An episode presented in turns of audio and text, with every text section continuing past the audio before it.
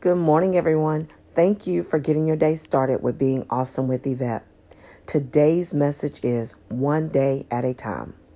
The scripture is Matthew 6, verse 34. Do not worry about tomorrow, for tomorrow will worry about its own things. Sufficient for the day is his own trouble.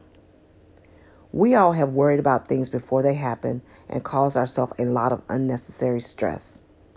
We need to stop making things worse and making ourselves sick than expecting God to fix things because we want to worry about tomorrow or the future. So let today be the start of taking things one day at a time. I really hope this message was uplifting and encouraging for you to want to change and do the will of God to become a stronger and better version of you.